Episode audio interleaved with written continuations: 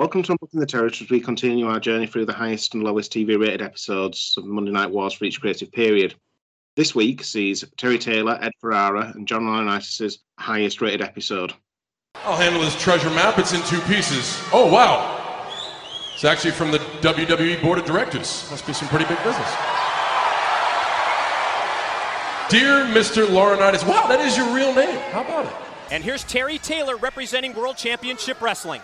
Ladies and gentlemen, I stand before you as a proud member of the WCW Executive Board. And we have the following announcement.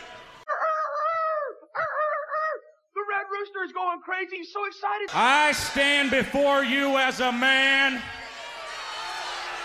I stand before you as a real man. Who was bathed in barbecue sauce last Sunday night. Oklahoma, you know when you wear that hat, you're nothing but big hat and no cattle. I have two words people power. So, how are you this week, Dan? I'm really good, mate. Thanks. I've had a nice chilled out week off. I've uh, I've even managed to uh, frequent a couple of boozers, watch a lot of watch a fair whack of wrestling. So I'm I'm feeling good this week. How are you, mate? I'm good. I'm good. Yeah, yeah.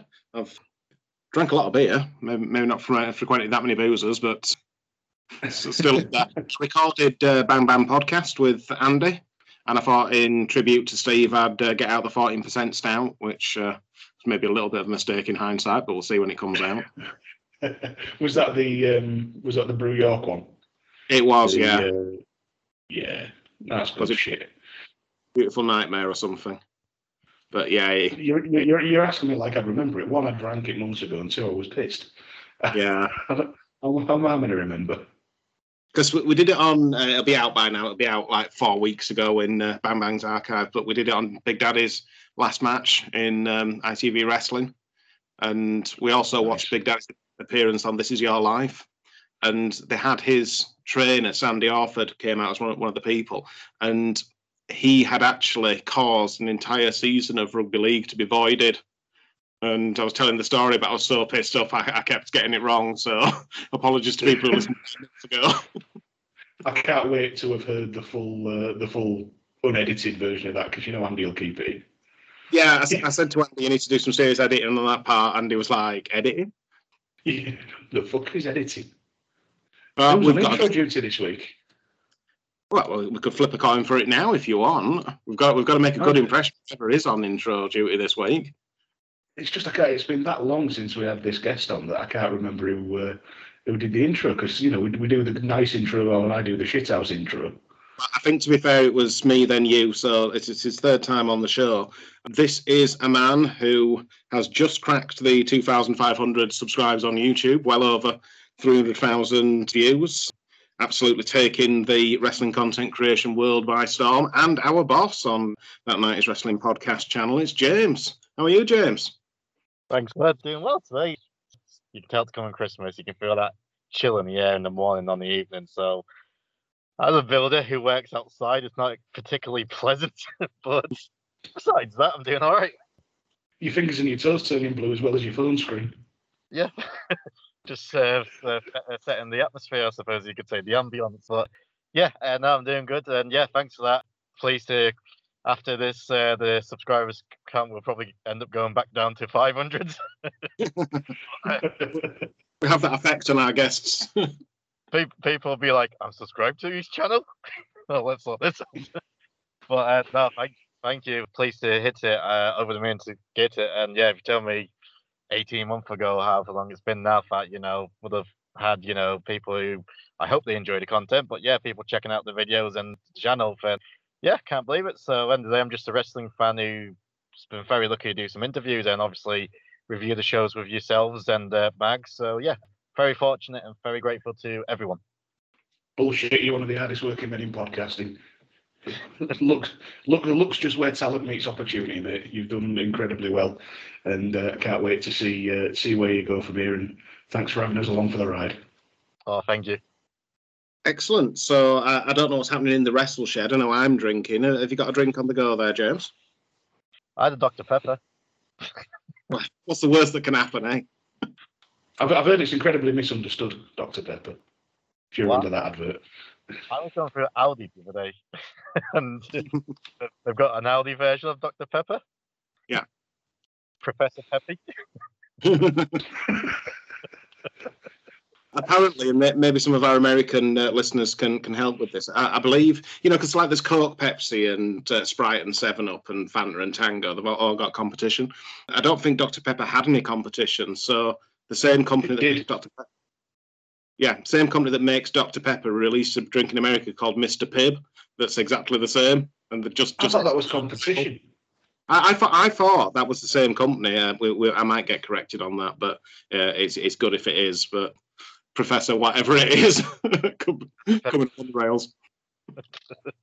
I need to reach out to Jeff Cannonball just to link uh, wrestling and uh, wrestling and soft drinks 'cause he does his uh, he does his short soda reviews. He'll know.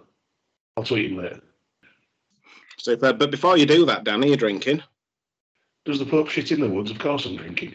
Well, I've, uh, we gone- asked him. We asked him if he was Catholic, but no one's dared tweet D'Angelo Dinero to find out he's just in the woods. And, and you didn't ask when you interviewed him, James. No. If you get a part two, if you get part two, that's my question. so I've gone down to uh, New Bristol Brewery for my first one. I'm on an espresso martini cinder toffee stout seven percent, coffee and honeycomb. It's New Bristol Brewing. it's a stout, so it's bloody delicious. Um, I was a bit dubious with the uh, of the mix of coffee and honeycomb, but it's going down a treat. And then next up, I've got Northern Monks North Star Three, which is the Black Forest version of uh, Northern Monks Imperial Stout at nine percent. It's a collaboration with Lervig. Just noticed that in the supermarket earlier, so I'm excited to try that one because the first two were bloody gorgeous. I like Nova Monk and I like Lervig. Uh, that's a that's a dangerous combination there. I'm at the moment just polishing off one that's called Space Race, which is from Mikkeller, and that's the 6.7% New England IPA. Quite lucky to get one with alcohol. Uh, Mikkeller seem to be branching out very heavily into the alcohol-free beers, but uh, that's not one of them. And then, because Scott Steiner's on the show, I've got Big Hopper Pump, which is a Cryo Pop Pale Ale at 5%, and that's from Brew York, and it's a collab with Yakima Chief hops. And then I'm going to go on to Flavor Town 2, which is a collab between Salt and Queer Brewery, and that's an Imperial Porter at 8%. Very nice. I can vouch for one of those. The uh, the Big Hopper Pump is uh, is a decent uh, decent enough IPA. I'm pretty sure I drank that on the show.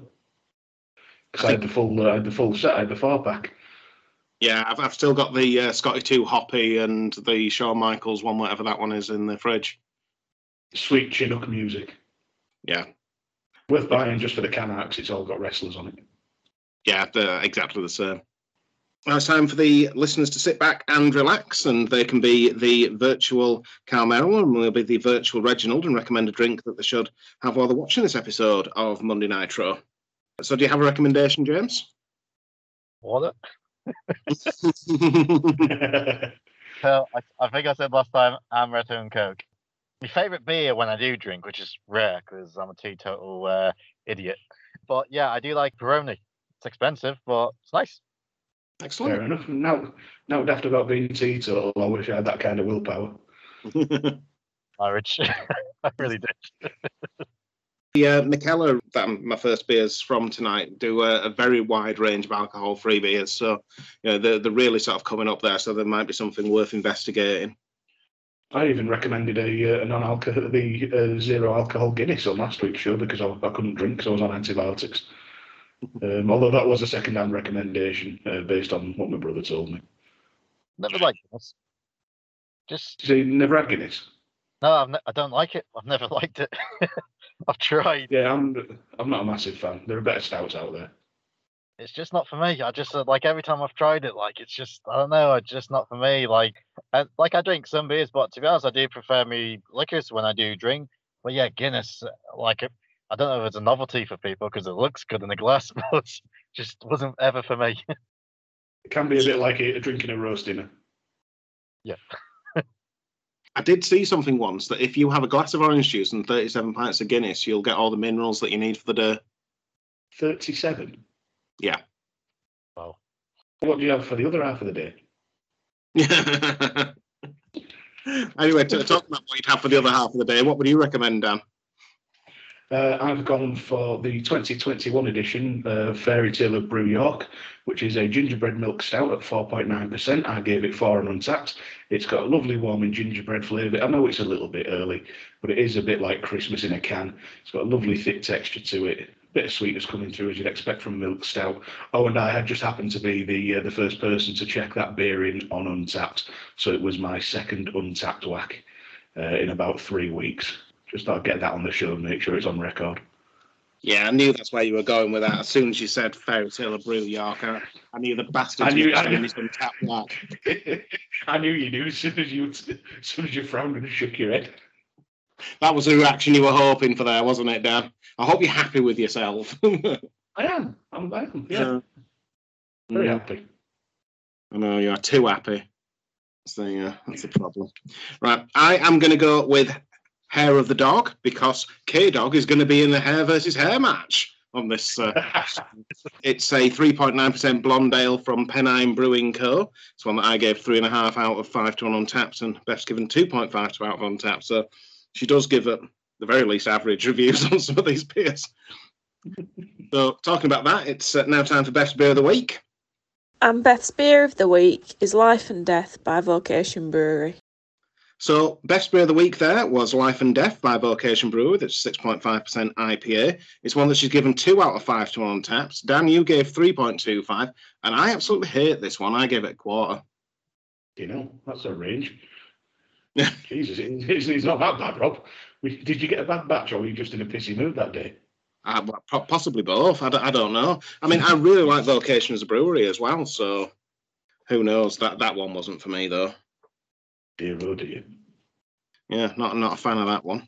So talking about things that we're not fans of, this booking period is uh, where Ed Ferrara, Terry Taylor, and John Alliance are in charge. Uh, they're going to be in charge for Fuck, fuck Terry Taylor.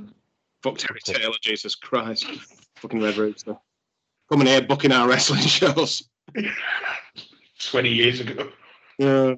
They're going to be in charge for 23 episodes. They've got an average of 2.29. The lowest episode, which we've already covered, which is in the archives, was on the 12th of December 2000. Got a rating of 1.7. And this is their highest on the 15th of January 2000 with a rating of 2.65.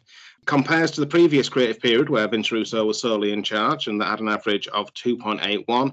And compares to the final ever Nitro, which got an average, well, just the one time only, of three. And that was written by Shane McMahon, Bruce Prichard, and they had the muscle of Gerald Brisco at uh, gorilla position, making sure that no shenanigans went down. But it, it always makes me laugh that you, know you're going to send some muscle to Nitro to make sure that nothing goes down. You know who, who we're going to send from the uh, the roster? Are we going to send Olympic gold medalist Kurt Angle? Are we going to send heir apparent to the company Triple H? Now nah, we'll send Gerald Brisco. We saw that him and Patterson can still kick ass. Well, they, they should have sent them both as a pair, but I think they're more intimidating when they come as a pair. If there was anybody, if there was anybody trying to wrestle in uh, in sweater vests, they'd have had him. Yeah. What was it? They used to say uh, a, res- a wrestler for the ages, age 70 to 90. Yeah.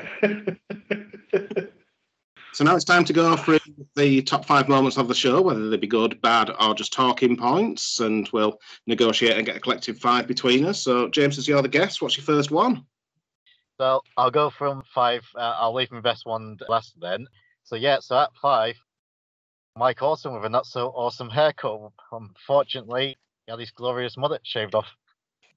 It's, it's gutting. I mean, you've built an entire empire around mullets of the night, and uh, It really It's it, a it- fucking travesty. part of my soul died when I was watching it. I was like, no. I, I was cheering on Awesome in that match. Okay, love you, Konnan, but Mike Awesome was my guy, and you shaved his mullet off, and I was like, oh, I just died a little inside. I mean, it was supposed to be Billy Kidman versus Mike Awesome, hair versus hair, but uh, ju- just the you know they, they'd beaten down Billy Kidman backstage, so they're going to get Konnan to step into him, who's completely bald in a hair versus hair match. I was gonna do scalp him. it's not the first time they've had somebody wrestling for somebody else's hair, though, is it, in WCW? No, And, uh, they had Elizabeth's hair on the line uh, a little while back. We never actually saw the match, but we saw her reaction to her hair being put up for grabs, which was absolutely priceless. But this was for a podcast and, and from the the pay per view reviews where we spend so much time talking about mullets and then in my case picking out people in the crowd usually. It was a very, very sad time. You, you fuck the funeral for Goldberg's career. We should have had a funeral for Mike Awesome's mullet. Oh yeah, it's kind of like Samson when he got his hair shaved off. Like once that happened, that was the end of Mike Awesome's career in wrestling, pretty much. Yeah, pretty much was, really. I mean, he, he goes on to be one of the founding figures in MLW, but yeah, he, he's never at that stage that you thought he could have been. And I think you're right. The, the, it's not it's not the poor booking in WCW. It's uh, losing his Samson-like hair that's caused the problem. Yeah, but it, it, built it built a brand around it, hadn't it? You know, when the you know the fans were chanting mullet at him and bringing signs, and then he could get you know he could get all pissy and in the ring and that. So it was it was the death knell. Yeah, so I think this is certainly a pivotal moment in Mike Awesome's career. I'm I'm more than happy to put it on the list. It was on my list because it's so so on brand. The actual match itself wasn't bad either. Uh, to Yeah. be fair, No, no, it's, It was it a decent match. yeah, above average. Mike It's Sanders. Mike Sanders, but I need to get Mike Sanders on the show one day. I really do. He'll be an above average guest, not by much, but just a rung or two. That's why I should name my podcast that above average wrestling podcast. uh, maybe that's your name for the Patreon. So, Dan, what's your first one? I want to go to something that involved a favourite of the show. I want to go to Chavo Guerrero defending his cruiserweight title against Crowbar. I have that. because we've seen Crowbar, we've seen, yeah, we've seen Crowbar do all the hardcore stuff. We've seen him sort of surprise us by being a, a pretty damn good commentator. When he got the chance, he's obviously been in and around the storyline, uh, as was with David Flair and Daphne. Daphne is now his valet, but this match really showed what Crowbar, how good Crowbar was, just in the ring when you give him half a chance. I know that was the whole point of the storyline as well. It was just fantastic. He's hitting slingshot, uh, slingshot splashes, springboard moonsaults. The match itself it annoyed me first up because Chavo came out first, and I fucking hate it when the champion comes out first. It's one of my bugbears in wrestling. And then I wasn't too much of a fan of the finish, even though it kind of served a narrative purpose because Crowbar just out of nowhere decides to grab a chair. The fans seem into that. Um, he sets the chair up. Chavo slingshots over the top uh, to the floor, plants Crowbar's face in the chair, rolls Crowbar back in, hits a brainbuster for the three. But everything bell to bell was absolute quality. Absolute quality. It's one of those ones where I, there was so much going on that I struggled to to pick out one single moment. The one thing I, that does stick out was was just after a Death Valley driver that Crowbar had hit. Crowbar put Chavo on the top, tries for the Hurricanrana. Chavo holds on, tries for a Tornado DDT, but Crowbar throws him out out of it. Ch- Crowbar charges him. Chavo hits the drop toe hold, tries for a springboard move off the second rope, but Crowbar counters into a Northern Light suplex. And it's but it's some they managed to do that without it looking like choreographed gymnastics. Yeah. That's your first public warning for this uh, show, Dan. It's not a Hurricanrana in 2001 WCW. That's a Frankensteiner. It's only Frankensteiner when Scott Steiner does it.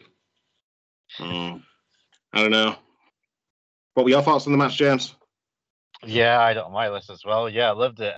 Crowbar, aka Devon Storm, he was in the original uh, tournament for the like heavyweight title, wasn't he, in the WWE in '97? So, and he done uh, some work in ECW as well, doing that style. So, I knew he's capable of it, but it was the first time I'd seen him do one of their matches in WCW because I was so used to seeing him tag with David Flair doing the hardcore matches. But uh, Chavo uh, you know, if if Eddie wasn't his uncle, he would probably have been like world champion or given the Eddie push, I suppose you could say. Underappreciated. I, don't know if he's underappreciated to be honest, because a lot of people do appreciate him now because they realize how good of a talent he is. But obviously, he's always had that sh- overshadowed by Eddie, which is going to be natural because Eddie is, you know, one of the old time legends. But no, I've really enjoyed this match, and when this, you know, pretty much the first match on the card, I think it was tonight. I was like, yeah, this is actually a good show tonight. Uh, I was a bit trepidation about going into it, but I was like, this is actually turned out to be a pretty damn good show. And yeah, I really enjoyed this match, and I do miss I know WWE's got the cruiserweight division, but to me now, to today's cruiserweight wrestlers, they're just wrestlers. Whereas in Chavo had a character and Crowbar had a character, so that's what made the cruiserweight division work. Even in the early 2000s WWE, you had like your Rey Mysterio, you know what he was. You had Jable, uh, Jamie Noble. They were still characters. He was great wrestlers. So I do miss this type of cruiserweight division, but no, really enjoyed this match. Both Chavo and Crowbar are still going. They're Yeah. still doing bits. Chavo um, was at the last, well, at the time of recording, the last uh, Bloodsport event, even, you know, working shoot style fights. And uh, Crowbar, I think, just recently appeared on one of the AEW shows. Yeah, he did actually message me the other week, so I think he's actually coming on the show soon. So uh, we'll have to talk about this match. Yeah, great stuff. And his commentary. Yeah. Brilliant his crowbar, really good. I mean, the other thing about Eddie, Guer- um, sorry, Chavo Guerrero is I, I always associate that WCW cruiserweight belt with Chavo. I mean, I know they sort of brought it back in a very similar style in WWE, uh, the same belt, and I think that says a lot in my memory to to do that because when you consider the you know the the Dean Malenkos, the Chris Jerichos, the Ultimo Dragons that have held that belt, and you know whenever I think of that particular belt, Chavo's the person I sort of picture holding it. Yeah. Yeah, he had a good run there, like towards the end of WCW. He was doing like some of the best, well, best work of his early career, I suppose you could say. But yeah, yeah, awesome match. Yeah, best best work of his career so far once he broke away from Lieutenant Loco and the Misfits in Action. The other thing about this with Crowbar, I, I, I quite liked the bit where he goes and gets the chair randomly, but because in his mind, it, it's that sort of you know fighting against his urge to be a hardcore wrestler. Yeah. And they really, they really put that over on commentary as well. That you know, it was against his natural instincts to just work a normal match. Like I said, I know it served a narrative purpose and I know why they did it. It really fucking annoyed me because just just I wanted because I wanted Crowbar to win. That's why. I really wanted Crowbar to win the match. Then it's like just pin him. You've just go for the pin for God's sake. I was uh, I was I was marking out a little bit. Yeah. Well, I think we should have bonus points for Daphne's uh, dice bobbles that she had in her hair as well, that were uh, the size of ten. And when she's when she's at ringside, just uh, I think Crowbar had hit a splash off the apron onto the floor, and Daphne was just there, just going, sound like Nelson, sound like Nelson Muntz. yeah, that was brilliant. So, are you happy for this one to go on, James? Uh, yeah, yeah, by all means, it was uh, on my list. So yeah, very happy if you are happy. Yeah, two for two. Two for two so far. I am going to go for something that didn't actually happen on this show, but it's certainly notable. And I imagine a lot of people tuned in for the start of the show to see what had happened. I'm going to go for Sid's injury from um, Sin the previous night. Uh, Dan's already feeling queasy at this. And, and it actually spoiled kind of a big angle because they were sort of building to this whole mystery man's going to appear, and the mystery man turns out to be Road Warrior Animal. But as just before he comes to the ring, Sid jumps off the second rope, lands awkwardly, and his leg goes in a direction it should never go. And it's in two directions. Oh, it's awful watching back. During the video package, Tony Schiavone did a typical wrestling thing by claiming that um, Sid had had to have a 43 inch rod put in his leg. That's nearly four feet. He's Yeah. six tall. As we know, he's six foot nine. He was six foot nine yesterday, six foot nine today, and he'll be six foot nine tomorrow. But I don't think that equates to a nearly four foot long leg. The bad news, Sid, is you've completely shattered your, uh, your fever. The, the good news is we've made you three foot taller. Yeah. But my dad had a car accident and he's got a rod in his leg. Is it 43 inches? Not quite that tall. I think it was about, I don't know how long it was, but when he showed me the scar, I was like, ouch. Oh, God. Any, any injury like that, you're going to need some serious surgery. And Yeah, I'm I'm presuming that this is his last ever match in WCW. I know it's a stupid question, but I presume I, is. I mean, uh, I think he'd done some work in TNA. I might be wrong. A lot of WCW wrestlers made appearances in TNA. I don't know if he did, if he didn't, but as far as I know, he didn't wrestle in WWE again. He made a couple of appearances. So is this his, his last match for a major promotion. He had a match against Heath Slater during Heath Slater's run with the Legends. Right, yeah. he did. And he still Yeah. looked pretty much the same, which was amazing. Yeah. Yeah. Yeah, I don't know if it was a winning or a match, but yeah, it was a match. Yeah, uh, but yeah, uh, I mean, you know, you know my stance. Like big guys should wrestle as big guys, and especially back in these days, like uh, you could see what he's trying to do. He's just trying to do like you know a middle rope, big diving, big boots, uh, but essentially, but the size of the guy, the weight of that to land on your ankle, I I dread jumping and landing on my ankles from like two foot off the ground. So this big guy, all that weight into the ankle, you're just asking for trouble. And unfortunately, yeah, it was so bad. Um, how he's been, it, I, I hate seeing things like that. And obviously, we're football fans, and when something like that happens on the football pitch, it you know it turns our stomach. But yeah, that was just uh, it was horrible uh, to see. But yeah, just so nasty. I've God. just, I've just, he said about, he said about football injuries. I've just remembered um, Djibril Cissé. yeah, when his, uh, when his when his foot ended up the wrong way around. Yeah, he was actually playing really well for it. Just ended his career pretty much. Well, ended him being a top player anyway. Uh, after that, he he was never the same again. And we've seen then that. he came back. He came back and did the other leg. Yeah. so, and he was on, like I said, he was on a good run of form for us as well. Yeah. So yeah, unfortunately, it happened. Such a bad injury. So how he's walking, I know it's a, you know it's just a broken leg, but it was like he's like it was about was hanging by a thread the way it snapped. When it looked, it, you say it's just a broken leg. It looked like his shin was made of fucking licorice. Yeah. It, it's one of the clips where people say, "Oh, wrestling's fake and know how to fall." I show people two things. I get the clip up on YouTube of when Vader uh, got his eye popped out, and I Yeah. show him that just to say it might be scripted, it might be you know predetermined, but it can still go fucking wrong. But just it makes me feel sick every single time I see it. Hmm. In terms of this top five being about the five talking points from the show, I think even though it turns your stomach, it's definitely something that people would have gone away from this show. Oh yeah, Oh, yeah. imagine imagine not being able to watch the pay per view live. You can't Yeah. afford it, or you just can't see it. You don't have the time, whatever. And then you tune into Nitro the next night, and that's the first thing you see, pretty much. What The opening do, video package. I do wonder if part of this rating was people tuning in to find out what happened. Uh, you know, I, I wonder what the first the quarter the first quarter hour must have been, because Yeah. there was probably a lot of people who were you know that heard about Sid and you know oh we'll we'll miss the first quarter of an hour of Raw to see what on earth's happened. Yeah. Mhm. Yeah. I mean, you know, rather like wrestling was still mainstream during these days and obviously around the playgrounds. So, you know, if your mates watched it the night before, and which, you know, we've all been like that, we've been to school and your friend tells you, Oh, did you see what happened last night? And then you tune in and like same like for people in the workplace and that, because that's how popular wrestling was during these days.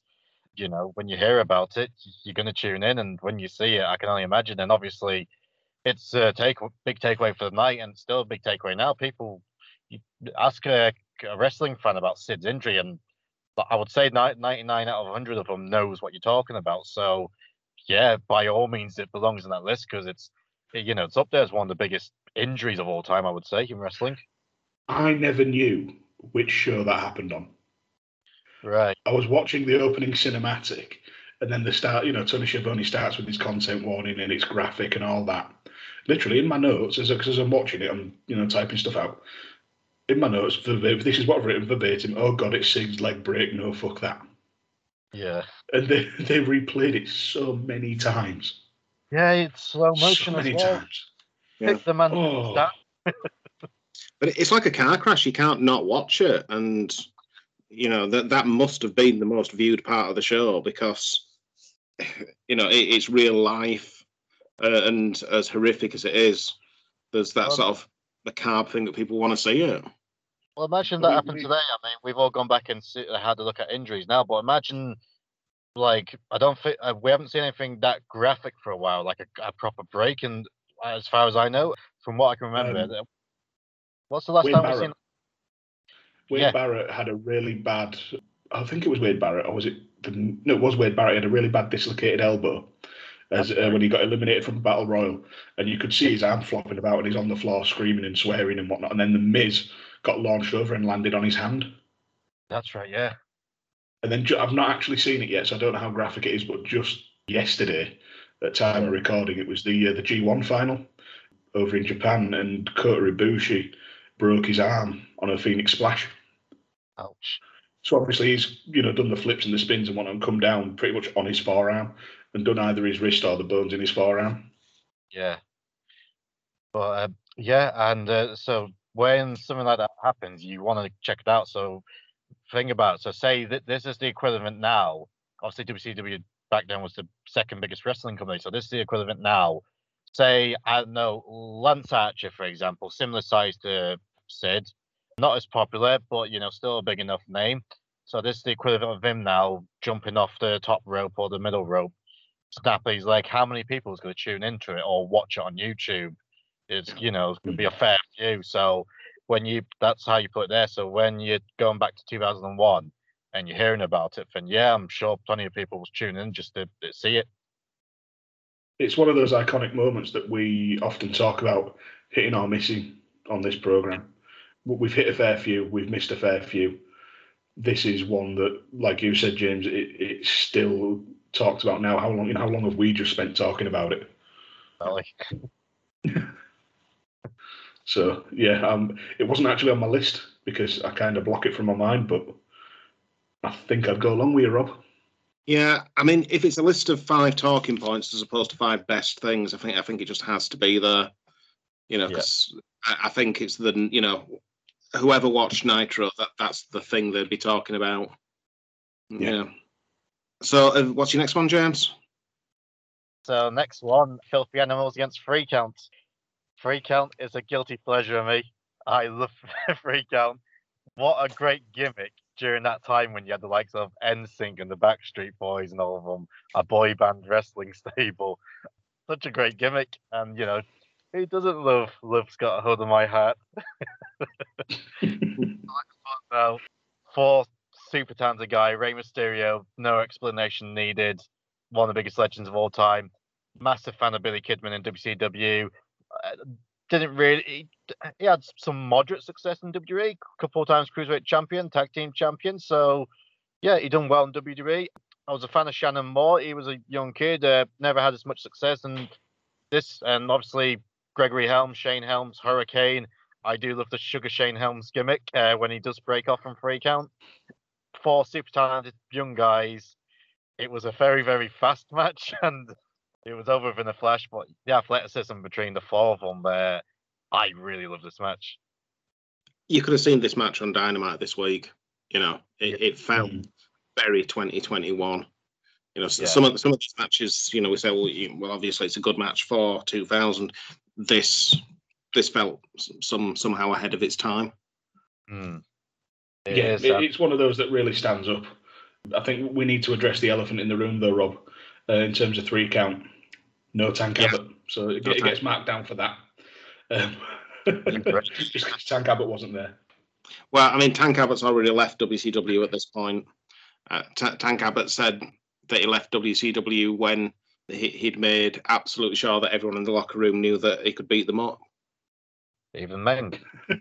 Yeah. He was on a three-year deal. He left, you know, probably um, about a year into the deal, just because he was satisfied that everyone uh, knew that he could kick the shit out of them. Imagine bad. men in Tank Abbott in a, in a shoot fight. UFC, I would pay. I don't really pay for pay per views. I would pay for that, even now. I, I, Even yeah. yeah. I would. I fucking I fucking saw Meng wrestle a death match last year. Yeah. Just last year, he's sixty, and he you still look at him and just think, yeah, I wouldn't fuck with him. He had, had chains instead of rope and and all the rest of it, and he's still just walking through, or just walking through all these shots and chair shots and God knows what. Well, Still tough as old boots. so am I wrong to believe? Uh, I think I saw on one of the clips. So didn't Meng become hardcore champion the night before? And I think, Yeah. And it must have been not long after where he actually left the company for the, the Royal Rumble, and he was still the champion. And I don't know if he took the belt with him or left him, but no one went up to him because they was legit scared of him. Yeah. Yeah. yeah, he was in the Royal Rumble at the end of that month. because I remember right. wa- watching it at the time. It's it's one of my favourite rumbles anyway. But I just went mad when I saw Haku coming out. He didn't dare leave the company when Tank Abbott was there, though, did he? Oh, no. but Oh, no, love this match for young, very talented people. Like I said, love Hurricane. Uh, like I said, fan of Shannon Moore. Love Rey, and I love uh, like Billy Kidman. Uh, a big Billy Kidman fan during his WCW run, but could stand up today very easily. And uh, yeah, good finish as well. it, it ties in with with the match I raised, the the Chavo Crowbar match, just showcasing how awesome the uh, the cruiserweights were. And uh, just again, we can't. I can't really go into into specifics because it was so fast paced, so insane. But all I've got at the end of my notes is that is fucking ridiculous in a good way. Yeah, Just absolutely mad. It was. It was more. It felt more like a um, a Mexican style um, lucha tag team match where there's just always two guys that are legal and it's just complete chaos. yeah, Yeah. And like I said earlier, with like cruiserweights having characters, even these had characters. You had two of them who were, you know, fake boy band uh, singers. Rey Mysterio, obviously, he wasn't Luchador Rey Mysterio anymore, so he was. I don't know. It was Ho- Horny Ray. he was horny Ray Ray with uh, Tygress, Yeah. And Billy Kidman was just doing his thing. Uh, so yeah, so even like you, you looked at him and you know who they were. And like I said, and I'm not, I'm not, not shitting on today's WWE wrestlers because they're super talented and the cruiserweights are talented. But if I said to you, okay, uh, I know he's not in the company anymore, but say if I said to you, all right, tell me the difference between Tony Nese and so and so, you you wouldn't be able to tell me the difference between you know Oney Lorcan and Danny Vetch. One's One's English, Americans, one English. American. that's it. They both do the Alan Shearer uh, celebration with one finger up when they run Yeah. into the ring. No, one But- of them. One of them gives uh, the number two. That probably says how much uh, effect they've got in charisma that I haven't noticed. I thought they were both doing it as Alan Shearer, Alan Shearer cosplayers. Uh, but Who? we've missed Wow, now I'm sold. we've missed out in this match that uh, at the end of the match, Mike Awesome runs down. Well, I say run like a slow motion run to the ring The beer To with the attack beer Billy. to attack Billy Kidman, which is obviously going to have an impact on if Kidman can make it into the hair versus hair match uh, later in the night. Billy Kidman uh, does a baseball slide on him. Kidman jumps off over the top, and then uh, Team Canada, who uh, Mike Awesome's now a member of, because Lance Storm can naturalise Canadians by sending them to the gym. Major Gunns as well. Shout out. We have covered an episode before where Major Gunns got made Canadian by going to the gym and having to do laps of a very small swimming pool. But I know she got she got kidnapped and Yeah. forced to work out while Elix Skipper pretty much just rubbed his cock through his jeans. We, we haven't seen what I did to my Awesome. Oh god! Imagine if that was if imagine if they did that initiation for every member of Team Canada, Well, we'll have to ask Tax Like Sergeant that. Duggan. like actually on the on the show. it just ended up being like boot camp with Lance Ar- Canadian boot camp with uh, Lance Storm. I nearly said Lance Armstrong for some fucking reason. I think you was trying to. say- was about to say Lance Archer, then Lance Storm, and all of a sudden it became Lance Armstrong. You, I mean, just just fucking Archer, whatever it was. You're just thinking of all those weeks when the cycling beats AEW on ITV4 in the ratings. Going back to the match, this was actually on my list, so I do uh, I do agree with it. It wasn't on my list, and we've agreed on a lot. So, should we put a pin in it just so we're not done uh, within an hour? Yeah, that's fine by me. What what what or what we could do as well down the line is if, like I said before, it does tie in with just how good the cruiserweights were on this show. So, we, if we need if we do want to slot it in later on, we can always work around Yeah. it that way. We can always come back. That's uh, that's not a problem. Since we are one day removed from the day that Goldberg promised he was going to kill Bobby Lashley, it, it's very timely, and Goldberg knows exactly that situation because Goldberg has been killed at Sin, and we're having a funeral for him on uh, this episode of Nitro. And Rob's, uh, break, Rob's breaking the order just to get this in. what do you mean? Dan's Oh, go. well, Stan's go. All right, well, well, I'll edit that out. That next one. No, I don't mind keep it in. Go for it because I, I was going to bring it. I was going to bring it up anyway. Right, well, you go. We'll- We'll see who's more eloquent and keep the best one. I just, I just nearly called Lance Storm Lance Archer. It's definitely going to be you. Oh, this is going to be good, Dan. Come on, I've got faith. You go. So we're getting a funeral for Goldberg's career because uh, he, there was some bollocks about a, a tag team match that they lost at Sin or some some such shit. I think that's what it was, wasn't it, Rob? Yeah, it's a tag team match. It was totally buff, Buff Bagwell and Lex Luger. Goldberg and Sarge, It was. Dwayne Bruce.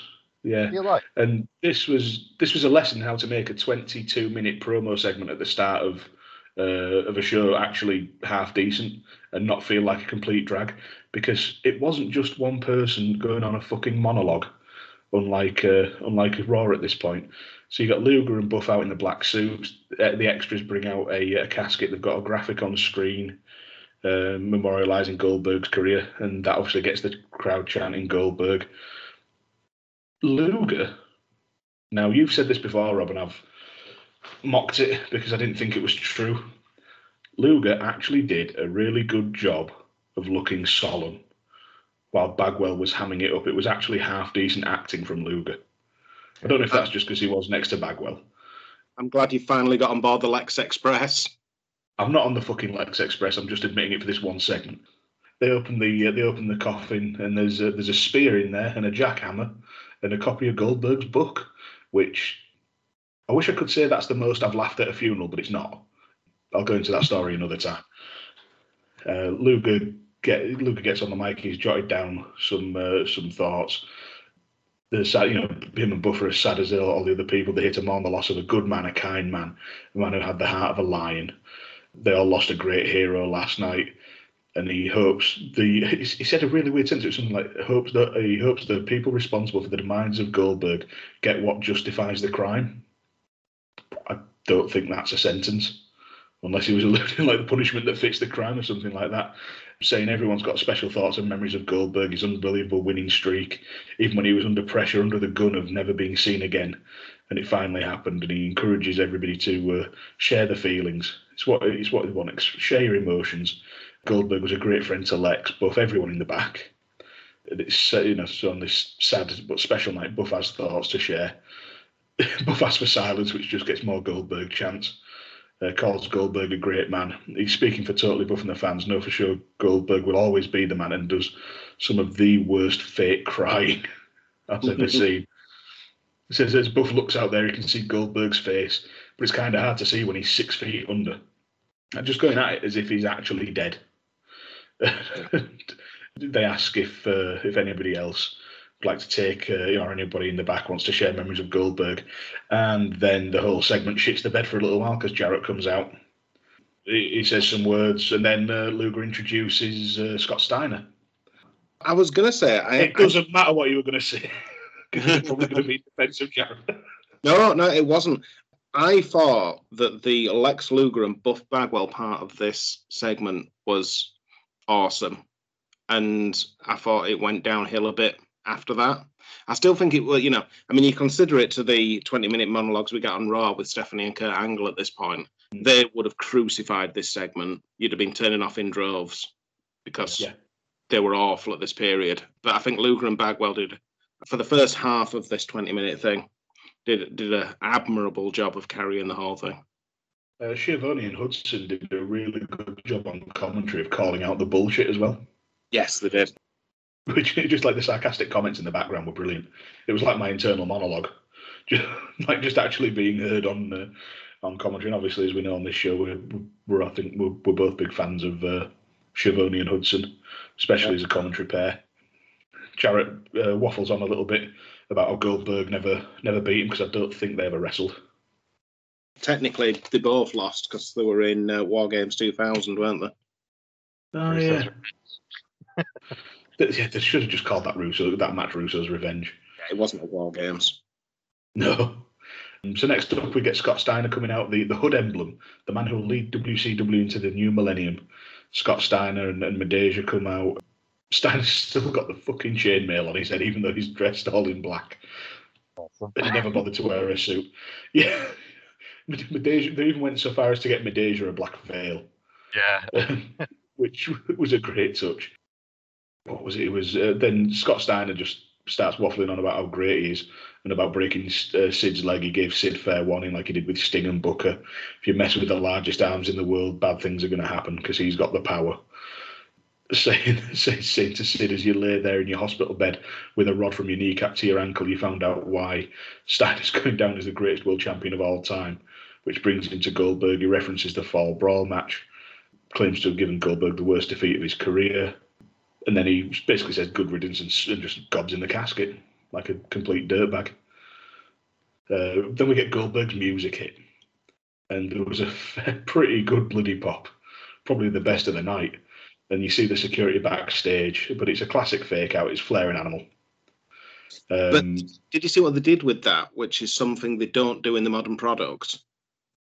Goldberg's music hit, and then they went to break, and then they came back with Goldberg's oh, ah, music. did they? Yeah, which you know, I mean, we always talk about them not using the brakes properly. People would have been sitting through those adverts, waiting, yeah, to, waiting to see is he back, is he there, is he, he's going to fuck shit up. And then we get Flair in the ring, and he's actually, for, in terms of what we've watched, and, and for my taste, it was this was actually one of one of Flair's better promos because he wasn't quite as as manic and incoherent.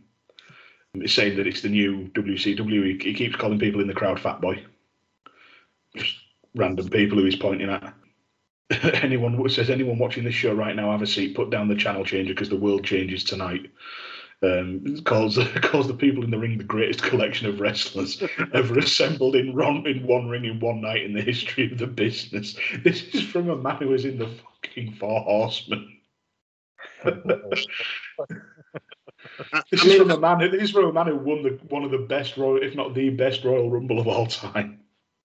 I know to a certain extent, you know, you either, you know, it's kind of cheer for the home team or get out of the stadium. You know, you're at a certain point and you've got to commit. But Jesus Christ, I mean, I don't know how he didn't just start laughing while he was saying that. No, I don't know either. He he makes he makes a comment to uh, a guy in the crowd uh, about the guy's wife or girlfriend that was uh, very unsavoury especially in the current climate. Let's just say that, with all the stuff going on uh, with, about Flair at the minute, it says you know is, is the the new deal whether you like it or not. One night, basically everything changed. Uh, Page and Nash lost the tag titles. Your hero, the supposed franchise, even though the franchise is on later in the show, uh, Goldberg goes down and away. So he's basically just bigging up the uh, the guys in the ring. Goes on, waffles on for a little bit. This is sort of when it started to uh, started to lose me. Called Scott Steiner the greatest champion of our time. Never mind the NFL, never mind the NBA. Uh, last night, Sid got his leg broken too because he dared to try and be in the same on the same plane as, uh, as Steiner.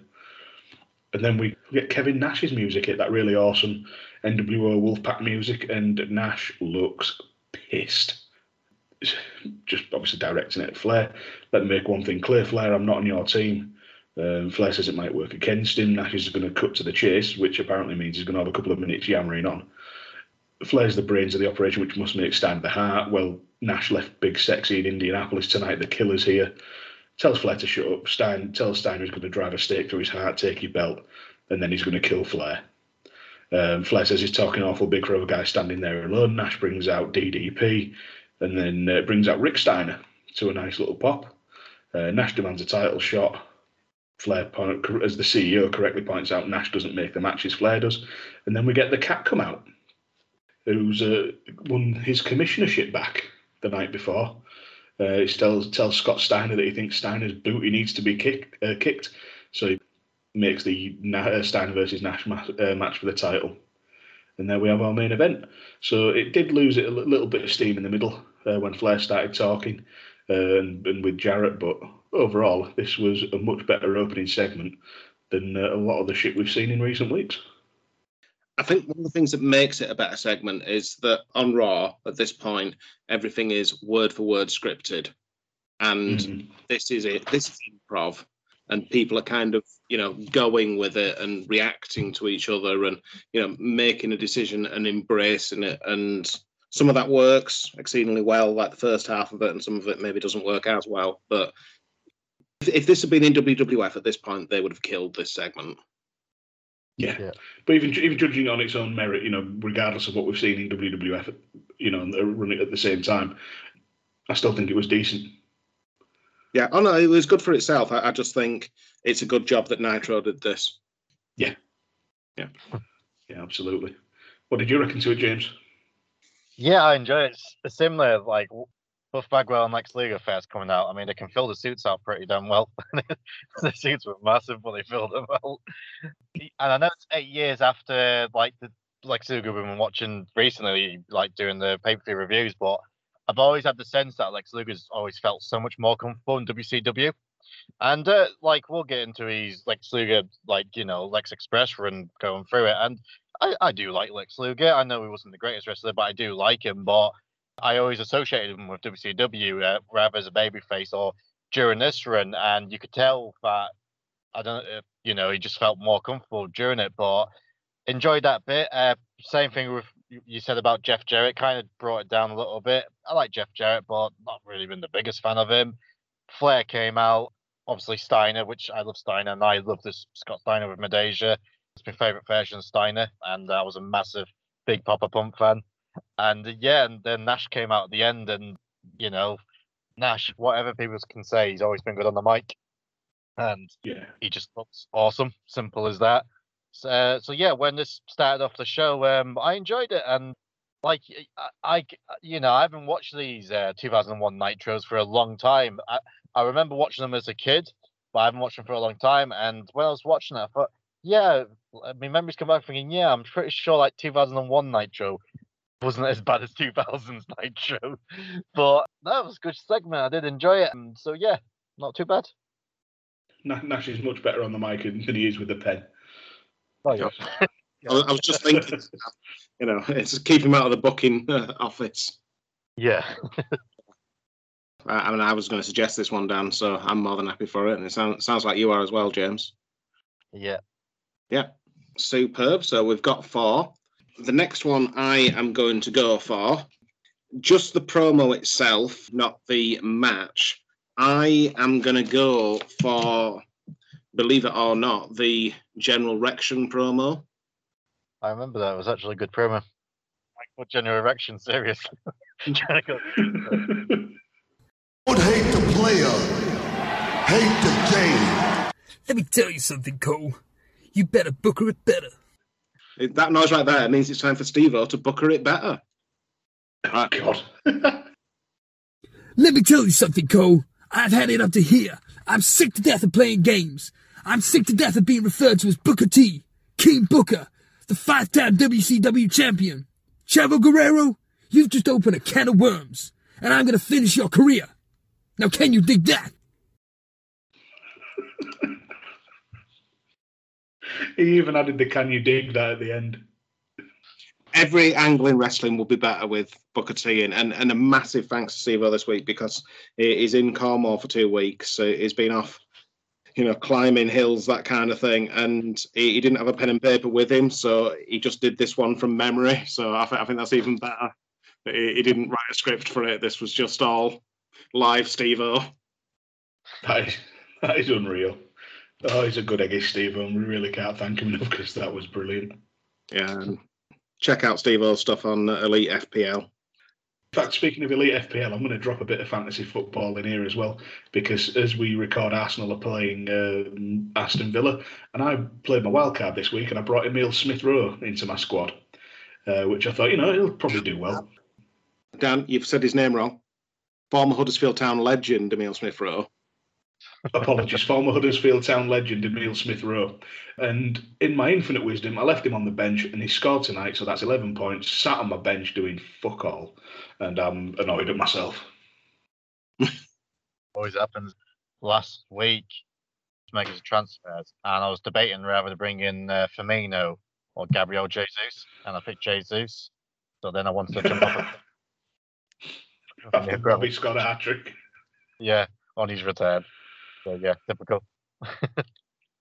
It's a hard life, a hard fantasy football life. Oh yeah, I've just invested in a bit of that today. That Shiba. I know we're going off topic, ladies and gentlemen, but get on Shiba because that's going to shoot up. So if you want to make some money, do it. Don't have a fucking clue what that is. Oh, crypto. I don't really go at it, but I looked at it today and people's like, yeah, this uh, Shiba share is going to shoot up. So if you end up in- investing, say, like 20 quid, uh, you know, in about a few years' time, it's going to make some decent money.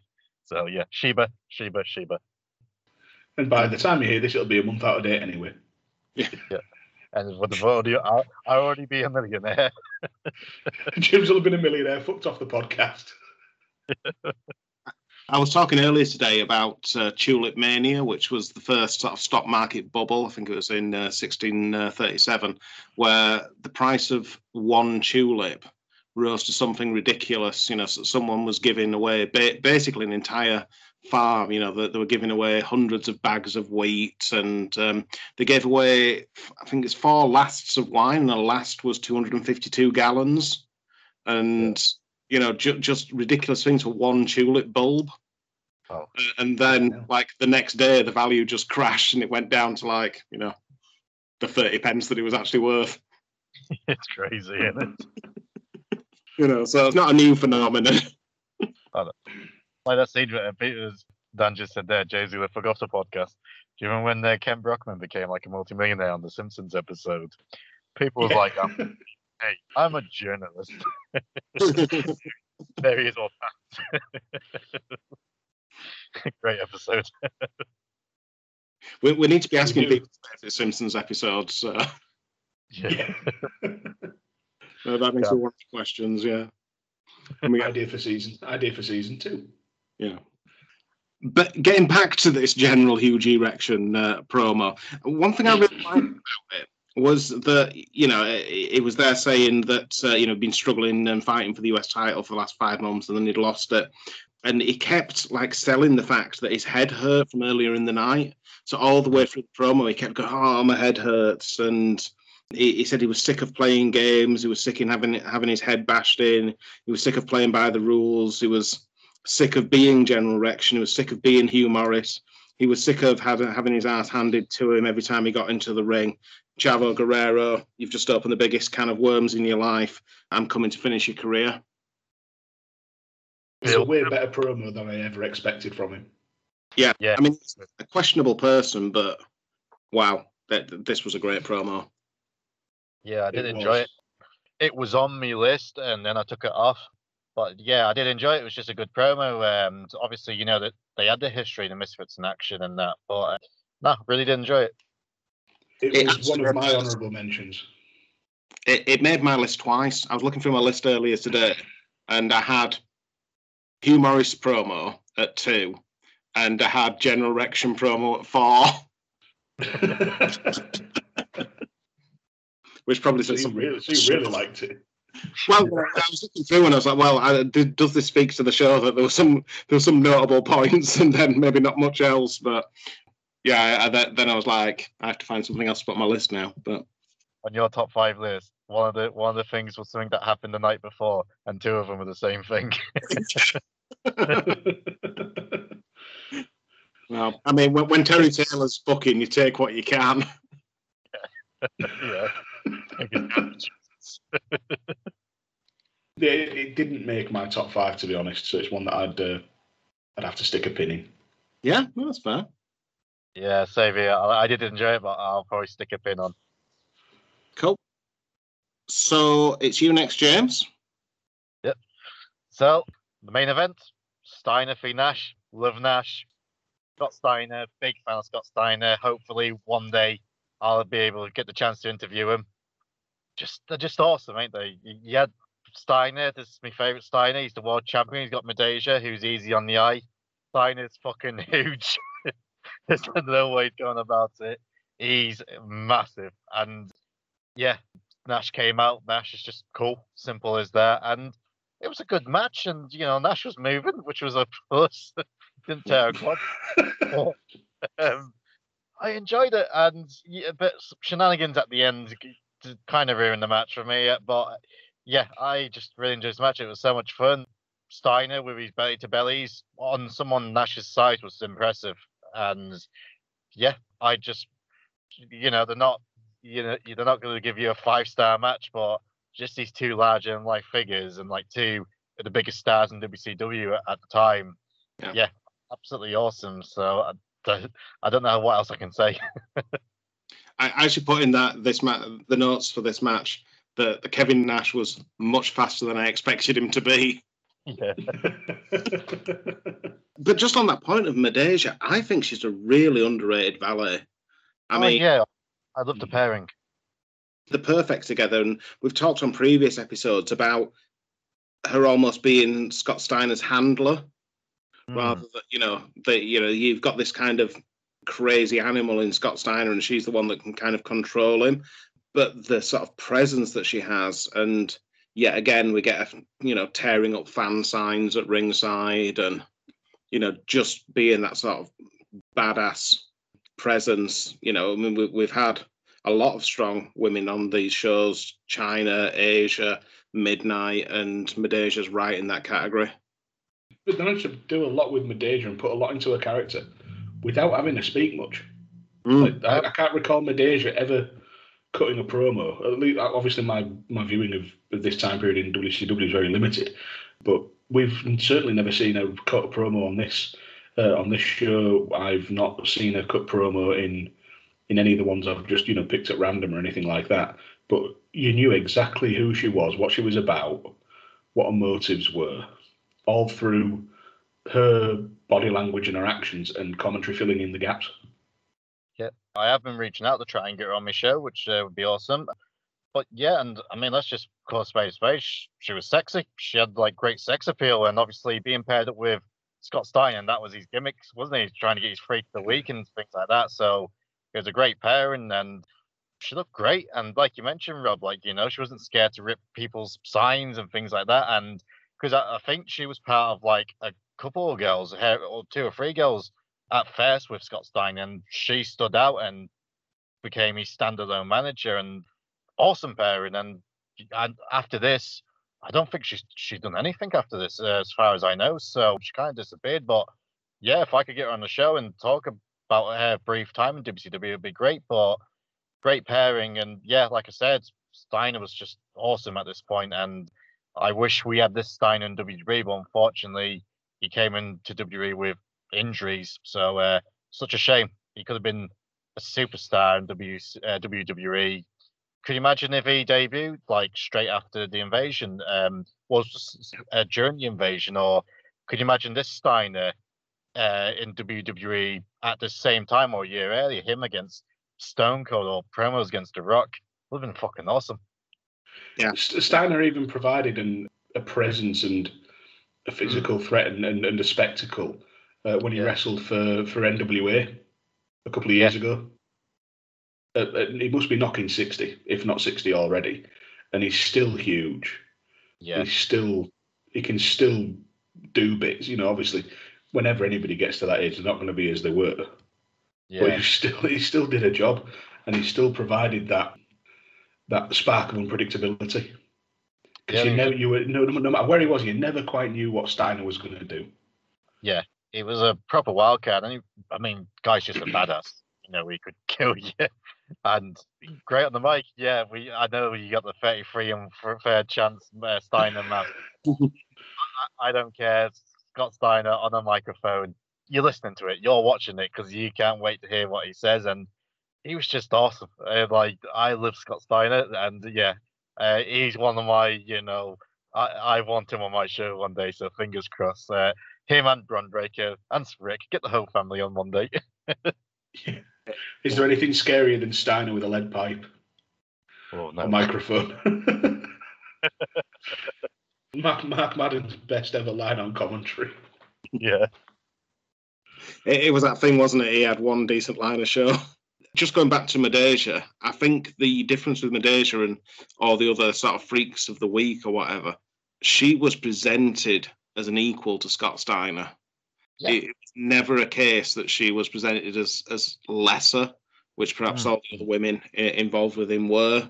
You know, she was presented as a star and treated as such, and the two of them together at this period were quite rightly at the top of the WCW card. Yeah.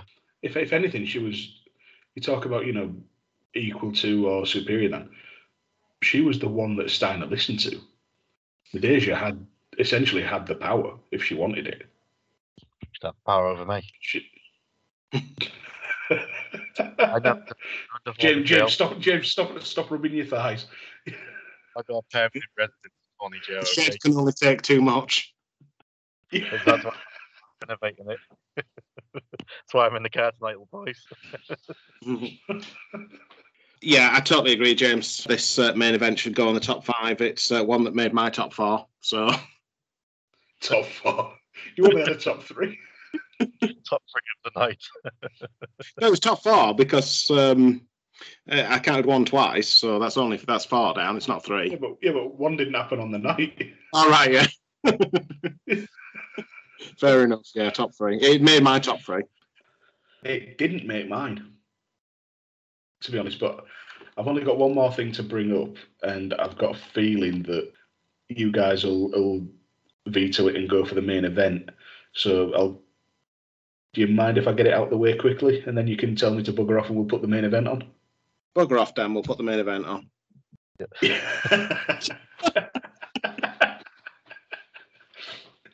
Go on. Well, I just, I just, I just wanted to bring up uh, KroniK versus Chuck Palumbo and Sean O'Haire, the tag title match.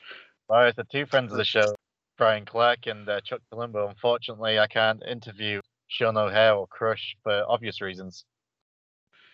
Yeah, it's a great shame. But this title match was, it was kind of the antithesis in terms of style to the uh, the tag match that we mentioned before, the cruiserweight tag uh, tag match, because this was just a match of absolute units.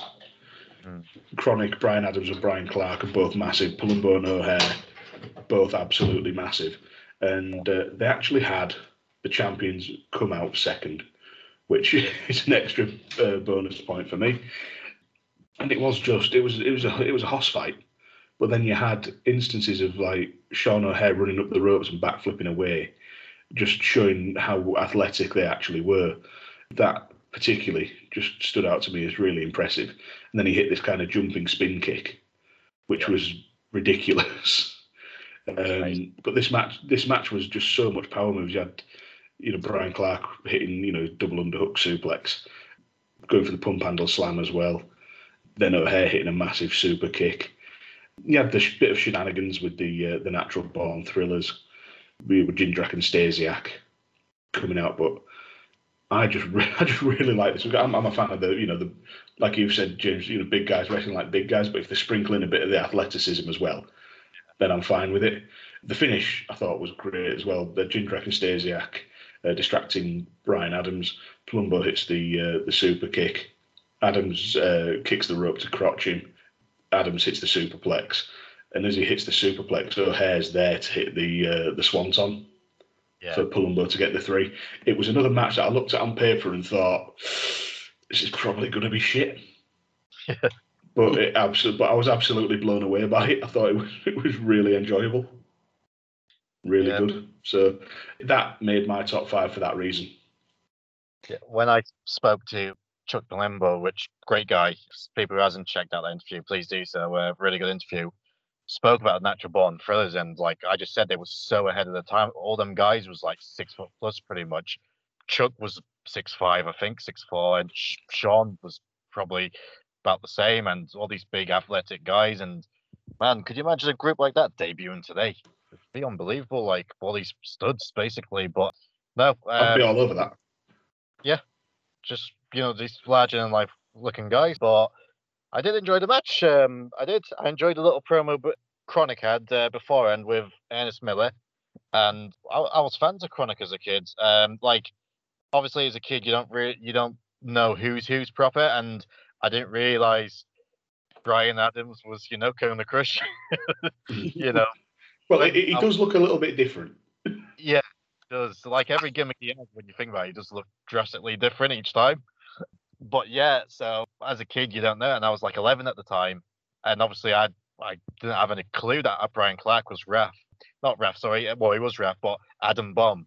But yes, and uh, I was a fan of KroniK growing up, and uh, they had a great theme song, so KroniK, KroniK. I used to love all that. But uh, I really enjoyed Side note: I absolutely love Wrath and Mortis. Oh yeah, that Blood Runs Cold that uh, storyline. It is a shame. It's not a shame. It's kind of a shame that NWO happened because if you know had that not, we would have seen like what would have happened with that Blood Runs Cold uh, storyline like fully with Glacier, like because that was the original plans. But once NWO came about, that's when they started, you know, more legit, you know, like real life sort of angles. But at the same time, it, you know, we've only got the NWO, so I can't complain too much. Yeah, yeah. It's it, it'd have been a nice thing to see in hindsight, but you're going to go where the money is at, and the money was definitely in the NWO. Yeah. Well, I don't know, man. You know, Glacier, WCW champion, the company might still be around today. There was a there was a, such a great merchandising opportunity in Glacier as well. So I think we've said on this show before, if you look if you're looking at action figures as if you're a kid, who are you Yeah. going to take? Generic wrestler number three, or you're going to take somebody who looks who's dressed like Glacier? Oh yeah, especially, Especially at that time with Mortal Com- with Mortal Kombat as well. Could you imagine Mortis as an action figure? It would have been awesome. Yeah, it'd be awesome. Yeah. It really would. I do like there, Dan, that you said generic wrestler number three because at the time we said Kevin Sullivan. So Kevin Sullivan is now generic wrestler number three. the only thing that stood out about him was his painted on eyebrows. I mean, you guys have got a little bit of a different opinion about this match to me because it, I found this match an absolute headfuck because they, for reasons, had shuffled the natural born thrillers about. So the standard tag teams up to this point have been Stasiak and Palumbo and O'Haire and Jindrak, and now we're getting Palumbo and O'Haire. Sorry, wasn't Palumbo and O'Haire the WWE combination when they went over there? It was. It was. So what had happened Yeah. at this point in time? They'd had a number one contenders tag team battle royal, and both of the Natural Born Thrillers tag teams had been the last two tag teams in there. So they decided rather than eliminate each other, one would go from each tag team and join together. To be fair, you know, the Palumbo and O'Haire, I guess, is the one that everyone thinks about when they, they think about the Natural Born Thrillers. Having watched the last few episodes of Nitro that we've reviewed for this show, I'm more used to Stasiak and Palumbo and O'Haire and Jindrak at this point, so it's a little bit of a head fuck. Uh, and that was a bit jarring for me, but you know, it, going forward, I guess this is what we're going to have. Uh, The only reason I mentioned that, that Palumbo and O'Haire with the WWE pairing is because that's what I remember. Yeah. Obviously, again, I wasn't watching at this point, so Palumbo and O'Haire just stick in my mind. Yeah. So it, it kind of felt natural to me. But again, it's just all different perspectives, isn't it? It's what you were watching at the time. Yeah, uh, as I say, it, it was kind of jarring to me. It's always jarring to see Palumbo and O'Haire together, just because I know that that they're a, a makeshift tag team. But yeah, I would say that we should put on the main event, which is what you predicted. Yeah, and which again, you know, I'm I'm fine with. I just wanted to uh, at least give this match a uh, a mention and uh, and and you know put it forward. Cool. So it's down to you, James.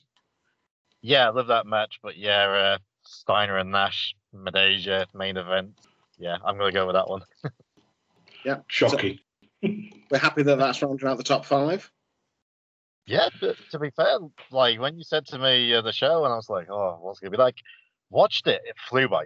The first thing, like when after that match finished, and obviously you saw the attack afterwards and the afterbirth and everything, like it, and it started showing you at the bottom of the network. You know, next episode come up. I'm like, "Wow, that flew by," and I enjoyed it.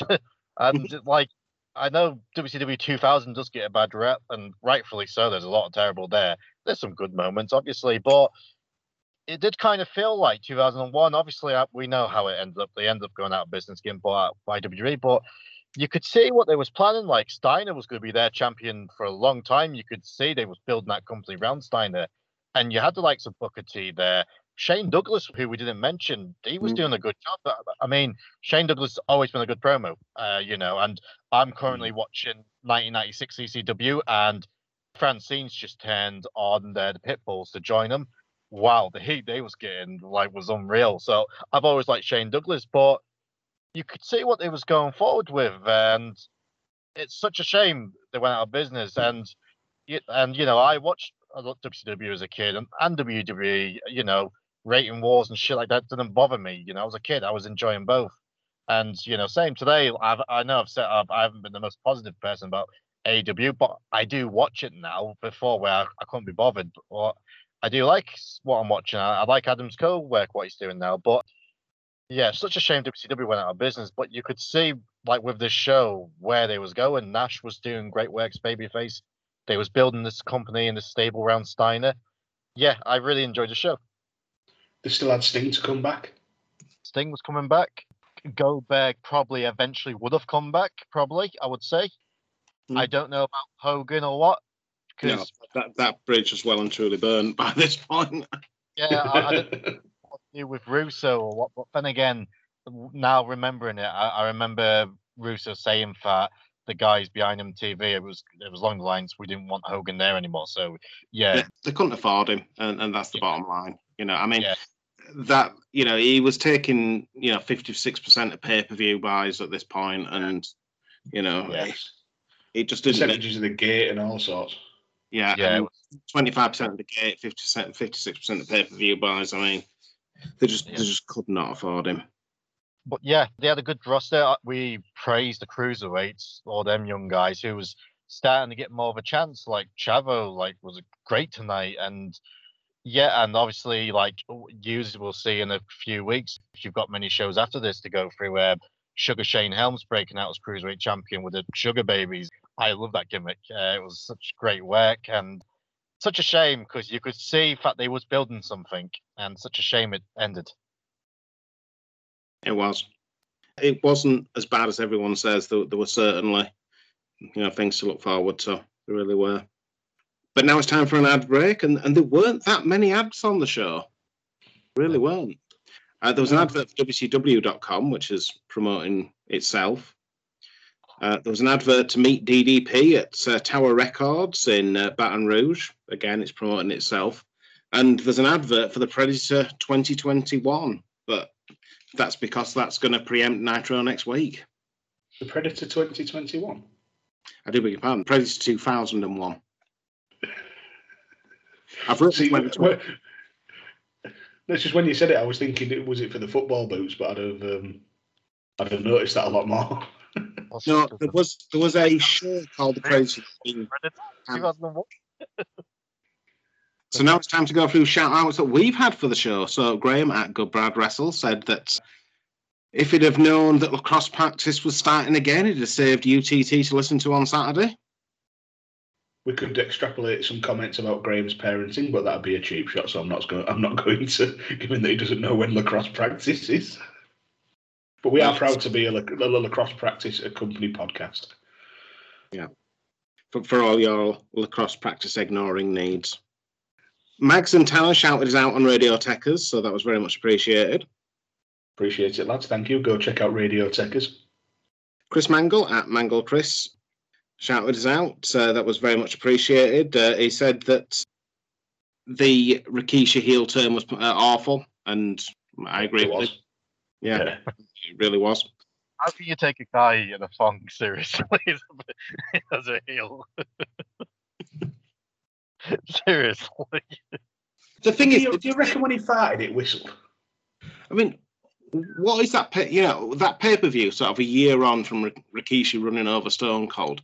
They make him look like an absolute mug. He, he like runs into the match and he accidentally kicks the rock and stuff, and he's got a ba- big bandage on his head, and it's just ridiculous. Like, it was never gonna like so many ways you could have went with that angle. Yeah. They should I mean and it ended up if it was a master thing from Triple H, but so many people you could have picked on that roster, I know, will have one of the most over fun loving baby faces and turn them heel. Never gonna work. No, it was weird. Sometimes predictability is a good thing. I wish the Game of Thrones rates uh, knew that, but they decided to swerve us. Fucking dicks. Oh, that was wank. Anyway, Chris Bellis, real Chris Bellis, said that Scottish Danny appearing was continuing his world domination.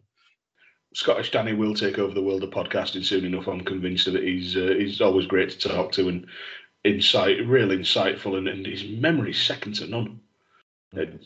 It's I wish. I'd have that capability. Yeah, it, it was like, can you remember this episode of Sunday Night Heat? And it's like, I, I, I barely remember Sunday Night Heat was a thing. I barely remember last Sunday. Yeah. Is Sunday a day? It doesn't sound right to me. Sunday, day of the sun. Yeah. And Scottish Danny replied to Chris Bellis saying there was more chance of Roy Cropper hurricane ranering members of the Kanastasi government than him achieving world domination, which I think is completely untrue. I think he's lulling us into a false sense of security. Yeah. Just like we are with the American War of Independence. Max, our podfather Max, said that uh, it was in podcast heaven with a triple header of UTT Bang Bang and Good Cop Bad Cop. Uh, although, to be fair, now that uh, Podcast Republic have put on uh, five times speed, he probably got through us all within an hour and uh, on to the next thing. It really, we've talked about our respective powers, Rob, of you being able to interpret anything in anything that's said in 2000 WCW and me being able to translate anything Kane says. I'm convinced Mags can actually speak by just hearing one sound per sentence. Well, like the Flash. He ju- he- yeah, Yeah. He just extrapolates information from. But it's like in, like in, like in Family Guy where he does the thing which is I can recite all 52 states in a quarter of a second, and he just goes, yeah. 52. Hmm, I wonder who they're taking over. Andy from 50, Bam Bam 52, I don't fucking know. It's 50 at the moment. Andy at Bam Bam Podcast had me on the show, so uh, he was forced to shout me out for the entire length of the show. Um, Poor bastard. yeah, well, it's his own fault for drinking laughable piss, isn't it?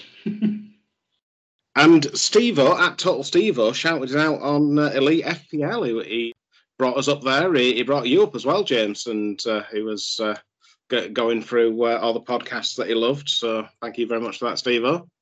Thank you, Just Steve. a good egg, is Steve-O. He really is. So it's time for the awards section of the show. So, James, as you're the guest, what would you give match of the night to? Between the cruiserweight title match and the cruiserweight tag team, I might just edge it towards the tag team match because, yeah, I, yeah, I'll probably just edge it towards the tag team match because I can't remember last time I watched a really good tag team match. So that one, so watching that like reminded me, yeah, tag team wrestling can actually be really, really good. Yep. So three count and filthy animals. Dan. Um, sorry, Rob. I'm just uh, I'm, I'm I'm just busy getting another Untappd whack. Oh, fuck you, Dan. Right, well, you're, while you're doing that, I'm going to go for Scott Steiner versus Kevin Nash. Yeah. I, I really enjoyed that. It's the it's the quickest I've seen Kevin Nash move. I was tempted to go with that as well. Them three matches really did deliver. Even the KroniK and Thingy match as well. Natural Born Thrillers match. It was four really good matches tonight, and yeah, I really did enjoy them four matches. Even like Konnan and Awesome was all right, and who was Douglas facing again? I forgot. Uh, General Hugh G. Rection. yeah, that's right. Yeah, I, I don't remember the match so much, but I remember that the, the both their promos. So that was yeah. But now, uh, yeah, that was a good match as well. So, so you smug bastard. What are you uh, putting for you? Um, I was actually torn on this one. I was torn between KroniK versus Palumbo and O'Haire because it really surprised me with how good it was, uh, or Chavo Guerrero uh, versus Crowbar. And in the end, I have leaned towards uh, KroniK versus Palumbo and O'Haire because when a match like that with four absolute units takes me by surprise, they put on a, a, an absolute banger that I really enjoy. Um, I think it's uh, it's worthy of the spot. He's not talking to me now. No, I was just seeing where my uh, Flavor Town would go. It's 343. so it's not an Untappd whack by any stretch of the imagination. So I'm, I'm just really upset by that. James, what would you give your moment of the night to? Yeah, I suppose it'd be the uh, re- replays of Sid's uh, leg break. It's not something to. I, I, it's weird. It's not my favorite moment, but it's the most memorable moment, and it's something that's just engraved in my mind. Obviously, poor guy breaking his leg ain't a favorite moment for anyone, but it's just something you have to say. Yeah, that just stood out so much. So by that analogy, yeah, that has to be that one. Yeah. I'm agreeing with you. I think the Sid injury has to go up there. I mean, it, it's it's not easy watching, Mm. but it, it's definitely the moment everyone would have been talking about. Dan, Again, I was torn. It was the the absolute horror and disgusting and just really difficult to watch incident that was my cause of losing his mullet, or it was um, or it was the Sid leg break. But I've yeah, I have to agree with you guys. It's a clean sweep. It's it's the Sid leg break. It's one of those for, for all the wrong reasons, iconic th- moments that you hit, and well, just the fact that we're talking so much about it twenty years later. How can you not? no, it has to be on there. So, James, who would you give your MVP of the night to? This is a tough thing. I'm between Nash and Steiner because both of them good promos and obviously both was in the main event, which I enjoyed. Probably give it to Steiner because I'm just a Steiner mark, especially this 2001 Steiner. So yeah, and big honorable mention to Midajah because yeah, Midajah.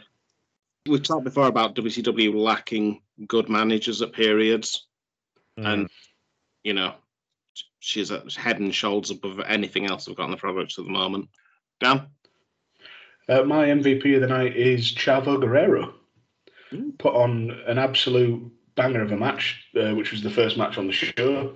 Then he had his uh, promo segment uh, backstage with uh, with General Rection, trying to bury the hatchet and basically being mugged off because uh, old Huey's got uh, got too much stuff on his mind. And then he interferes in the in the US title match that we didn't really talk too much about, which was a, a decent match in its own right. So yeah, Chavo gets the franchise's chain, swats Hugh Morris and costs him the title, which leads to that brilliant promo. And obviously, it's a it's a really good story point. So for me, the MVP of the night is Chavo Guerrero.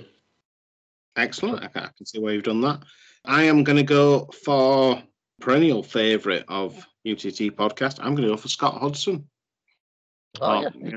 Can't control. Yeah, absolutely. I can completely see that. It's been brilliant on some of these episodes. I mean, it's a step above when Scott Hudson's on commentary. He was a policeman, wasn't he? He was in law enforcement, I'm Yeah, was, sure. yeah, yeah, and he didn't give up the day job. Oh well. Uh, he was a dirt sheet writer, and Bischoff like offered jobs to a load of dirt sheet writers. He offered jobs because Mark Madden was as well, and he offered Yeah. jobs to Meltzer and Keller, but Meltzer and Keller turned him down. But uh, Hudson and Madden came in. So, James, the most important award of the night. Who would you give the Rene Goulet Award for outstanding haircut of the night to? Yeah, so many on show tonight, but one what stood out to me was Scott Armstrong's perm, the referee. Road I didn't even notice that. Oh yeah, it was like it was great. superb. Dan, But speaking of fluffy hairdos, mine goes to Chuck Palumbo for that mane, that absolute mane of curls that he had. Nice. Gorgeous. a human poodle, isn't it? Yeah. Chuck Poodleumbo. I'm going to go for Konnan. I mean, he had enough hair to get in the hair. Hair match. Despite being completely bald. just just a completely bald cat talking to completely bald Konnan about a hair versus hair match. Brilliant. What was your sign of the night, James?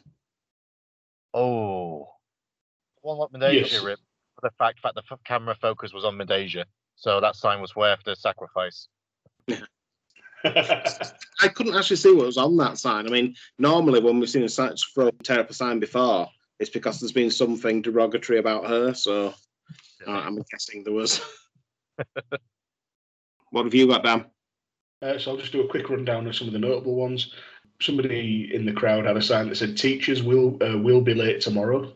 So fair play for the honesty. Uh, there was a sign that said "Flair equals ratings." Uh, not at this point in time, he fucking doesn't. Somebody had a sign saying "Where the hell is the Rock?" Uh, he's on the other channel tagging with Kane and getting beat by Undertaker and Rikishi in eight minutes and fifteen seconds. Uh, that's where the Rock is. Uh, somebody had a sign that said uh, "Where is Jr." Uh, he's on the other channel calling that match. Going further down, Since like 1990 or something. exactly. So, some some stupid fucker had a Hulkster sign. Well, he's long fucking gone. There was a sign saying, "Hey yo, bring back Scott Hall," which, if he was healthy and sober and whatnot, then would have been an absolute asset. And somebody in the main event walked across hard cam, with a "We Want Bischoff" banner, which I thought was quite topical. But my favourite side came in the KroniK versus Palumbo and O'Haire, O'Haire match, which on, on brand for the show said, "We'll wrestle for beer." And we will. There was a sign saying Goldberg, you can spear me next, held up by a woman. N- We're we're back to Nitro as Tinder. Yeah. There was a sign saying, I want breast implants so I can be a Nitro girl. Do you, Rob? Nitro girls, breast implants. Well, they're, they're large enough as they are now. Preach it to the choir, mate. It's all mine. My side of the night has to go for another food stuff that people love that they happen to tell people on Nitro. I love spam. Hey. There was an I love spam sign. Yeah. We've had I love bran, and now it's I love spam. You just reminded me. I've got a couple of tins in the fridge. I'm gonna have a spam sandwich tomorrow. Spam fritters. Oh, I love spam fritters. They're my go-to from the chippy near the race course after I've been to races. If you have eight to ten pints watching the horse racing, get to the chippy, couple of spam fritters, big portion of chips, then you're ready to carry on drinking. Oh, God, it- it'd take eight to ten pints for me to want to eat spam. So, James, what would you rate the show out of 10? This was a good show. I really enjoyed it. Not going to give it too super because I reserved 10 out of 10s and 9 out of 10s for really good shows, but I'll give this like a 7, I would say. I really did enjoy it. Maybe 7.5 because there was nothing I found boring. Well, the funeral bit in the middle dragged with Jarrett, but that's Jeff Jarrett. But yeah, I really enjoyed it. The matches flowed evenly. So yeah, 7, 7.5, I would say. I enjoyed it. Excellent. The highest mark we've Taylor so far. Dan? I'll just give a quick rundown of uh, my thoughts. I thought match-wise, this was actually a, re- a really strong show for in-ring action. There was nothing on this show that was even approaching below average for me. I, I enjoyed all of it, uh, particularly good in the uh, the first half of the show when you had the uh, the, the filthy animals and uh, basically all the cruiserweight stuff going on, and then obviously enjoyed the uh, the KroniK natural born thrillers tag. Franchise is a franchise; he gets a decent match. Uh, whatever he does, main event was good, etc. etc. So that got a seven out of ten for me. The promos uh, were really strong. They were good across the board. Again, all above average. Only the only the middle portion of the opening segment dragged, which is going to happen in a 22, 23 minute, you know, 20, uh, sort of not monologue segment, but you know, uh, talking segment. Uh, even I've not been the biggest fan of Flair's promos uh, throughout the run of this podcast, but even he'd drop, you know, drop the crazy. He was decent. Uh, so that's a seven out of ten. Again, the production was on point. The show was well paced. Uh, commentary was great. The replays left a little bit to be desired, but that's a nitpick. Uh, so again, it was up there, if not the best in the world. So that's another seven. Storyline wise, everything again was above average without being sort of top tier. Goldberg's career ending, the new power dynamic and the faction building and all the recruiting going on. Nash establishing himself as, as the one to try and kill it. Team Canada versus the Filthy Animals. All of the you know the ongoing stuff with franchise and uh, General Rection and Chavo and all the rest of it. There, there was plenty, there was enough to get your teeth into without it being in that top tier. So again, it's another seven. Fan response. It was a decent crowd. They knew who they liked, and it was Goldberg, and to a lesser extent Nash. At points, it felt a bit like a one of the early Raws. You know when they were taping in blocks of four, Yeah. and some points they just seemed to go quiet, and they were, it felt like they were almost like they were tiring out. Still, it, it was solid enough, so that's a five. But it all averages out a seven out of ten, and much better than it looked on paper when I was running through the card and the segments and whatnot.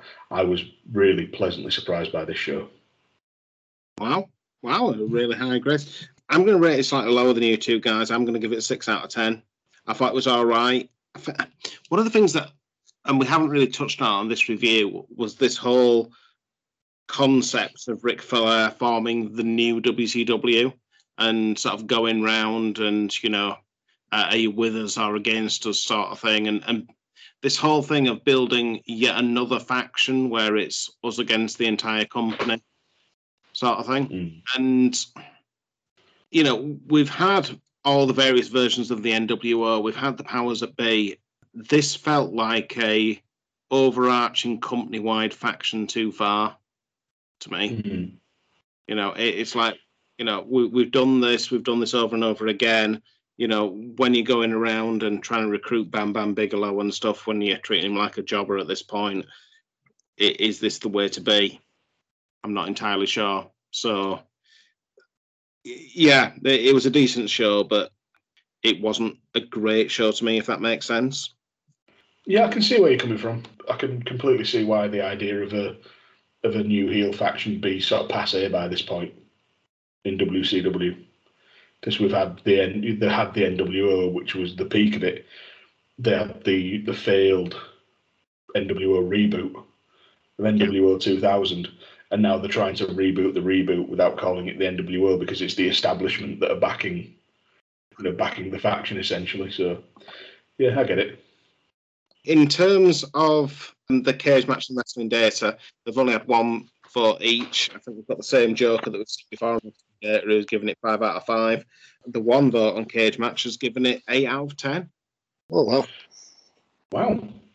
Enjoyed it even more than me and James. Th- There's no half mark, so I guess James would have defaulted to an eight out of ten. But yeah, that, that's sort of where we sit with it. So James, and well, I mean the whole world knows where they can find you, but but where can people find you? Yeah, thanks for having me, lads. I really enjoyed this. But yeah, so obviously you can find me on that 90s Wrestling podcast where you find UTT podcast also. Uh, it's available on podcast form and on YouTube. And like I've mentioned before, um, obviously me, Mags, Dan, and Rob does the pay per view reviews, which is out monthly, which we really enjoy.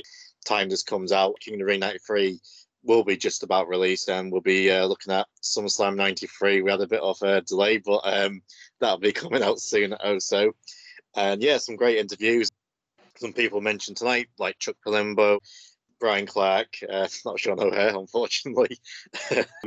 Diamond Dallas Page, I've also interviewed. Uh, that's probably something I'm going to be doing more, is try and get some more WCW stars because I haven't had too many.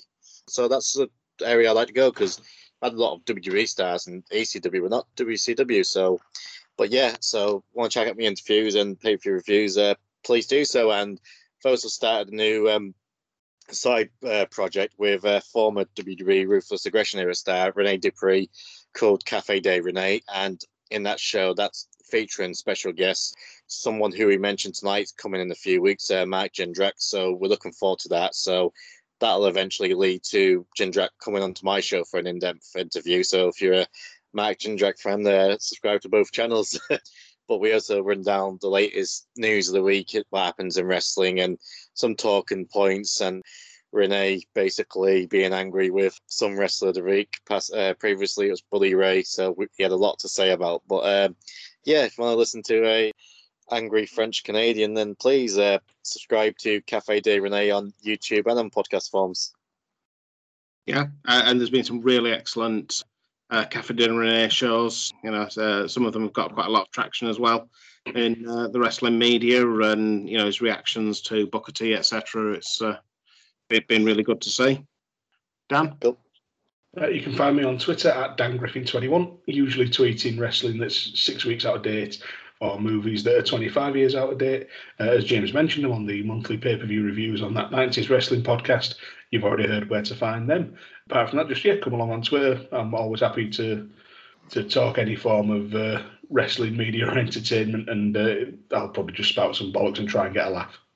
James stole my thunder with most of my normal outro, so you, you can find the show. you, you can also find the show at our own podcast channel on UTT Podcast on Booking the Territory. The next couple of weeks are going to be quite big for the show. So next week is going to be a simulcast on the on Booking the Territory podcast. We are going to do the last episode of Nitro on the That 90s Wrestling podcast channel. We are going to do the episode of Raw that went half head to head with that because they sort of I think Nitro started an hour earlier, so an hour of Yeah. its head to head. But yeah, so James and Mags are going to do that. Dan and myself are going to do the Nitro episode. That's going to be great. The week after that, because that is the end of season one, the week after that, we are going to release the first episode of our new bonus series on booking the Tankatory, where Dan and I will go through match by match the matches of Tank Abbott. I mean, if you love duck calls, if you love the hardest man in the room at any given point, this is for you. of all the things I expected to do with this podcast, it was not developing as a bonus series of being a Tank Abbott fan. But I'm so happy it's come to that. Yeah. And the week after that, we will start with episode one of season two of Unbooking the Territory. And we're not going from highest to lowest anymore. We're going to go from first to last. Ooh. The first and last, the alphas and omegas of professional wrestling and everything that can possibly entail. And I can't wait. There's good things to come. So thank you very much for listening. My head is killing me. I'm sick of playing games. I'm sick of doing it the right way. I'm sick of being General Erection. I'm sick of being Hugh Morris. I'm sick of having my head handed to me every time I get in that ring. Chavo Guerrero, you just opened the biggest can of worms of your life, and I'm gonna finish your career.